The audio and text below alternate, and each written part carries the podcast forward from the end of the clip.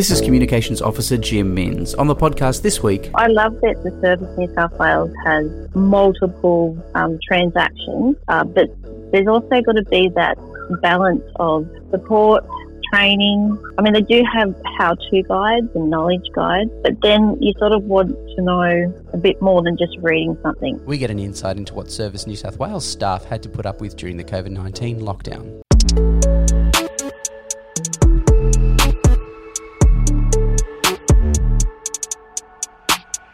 There's no denying the massive role Service New South Wales played in the COVID 19 lockdown and reopening of the state.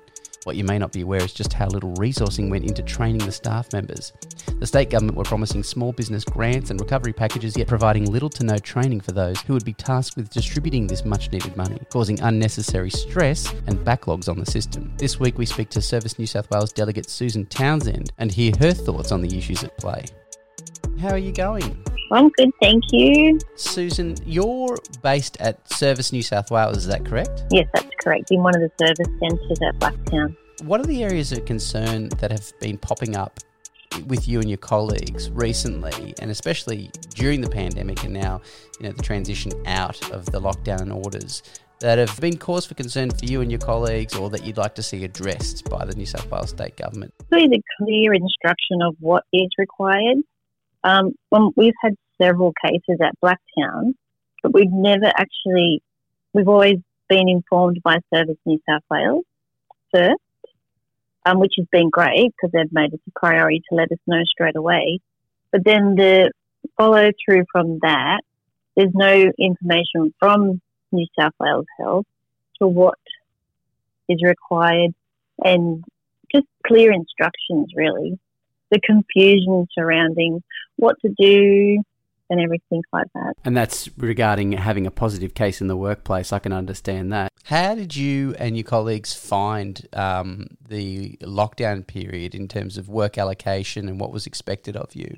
Um, I did find the second, this is the second case of the COVID. So basically, this time they were more supportive and they provided us like a blue, red, and purple team, which was, which was more for a perspective of the customer. And also, if there was a case in the blue team, then the red team will cover the blue team. Right. And the purple team, they worked every day. So defeated the purpose in the sense that the purple team were there every day, but the red and blue were alternate days. Right. And this was to Um, give a sense of continuity of service, I imagine. Is that right? Yes, yes, that's correct. Right, right. And there's To a- be able to provide the customers the help that they required with the with little amount of staff and little impact to the staff. Like it gave the staff a bit of sense of relief that they was like being looked after. Yeah. What about the introduction of the new technologies into, for example, the Service New South Wales app and questions around grants, fundings for small business? I imagine that you and your colleagues were inundated with questions regarding the rollout of this. Yeah, it's a sink or swim situation. Mm. because there was no training provided. That's just here you go. There's going to be like business grants. Just wing it. No, no support. Like there's, there was no. Normally they have a um, person that's an expert to support people. Like they give one person the training, and then they'll be able to support the people, other staff members, Mm. to inform them what to do and how to go about it. But it was just thrown out there. You can do it Yeah. which caused a lot of stress in the sense of, you know, like the unknown and what if you're doing it wrong. Nobody really gives any feedback Yeah. to know if you've done the correct information, taken the correct information or documents. So it was a bit um, not uh, supportive enough in Yeah. the training area.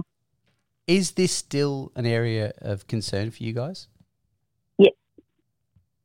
uh, because you know I love that the Service New South Wales has multiple um, transactions, uh, but there's also got to be that balance of support, training, and that that doesn't seem to be there. It's just like you just deal with it when it comes up.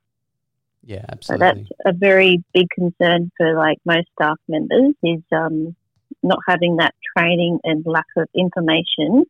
I mean, they do have how-to guides and knowledge guides, but then you sort of want to know a bit more than just reading something. So, the, the, you, what you're pretty much saying is that there was an over reliance on Service New South Wales during the pandemic, during the lockdown period, and even now, uh, yet uh, an underinvestment in resources, education, training for you guys. Yes, yes, 100%. Right. And so, what do you want to see done differently uh, if you had to, if you had uh, call of uh, call of the reins tomorrow to dictate what goes into Service New South Wales to make it better for you and your colleagues and better for service for the people of New South Wales? What are you doing differently? Uh, provide more training and more experts in the field to be available for staff to be able to contact or reach out to because we don't seem to have anybody that we can contact. So if they have like a, say, an expert list, but then half the time that person's not there anymore, it's not been updated. Um, so it's just having that support that you can reach out and say, okay, I'm unsure where to do, what's where to go, what to do. Um, that's really what's missing.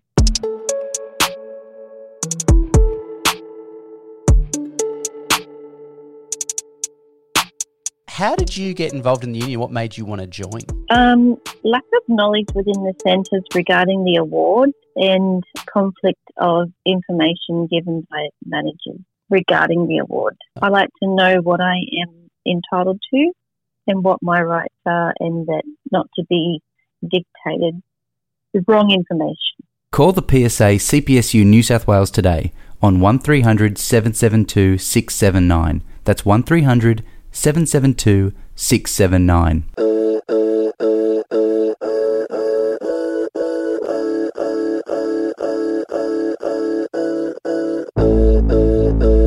This is a weekly podcast, and you can subscribe to the PSA CPSU podcast on iTunes, Spotify, Google Podcasts, or wherever you get your podcasts.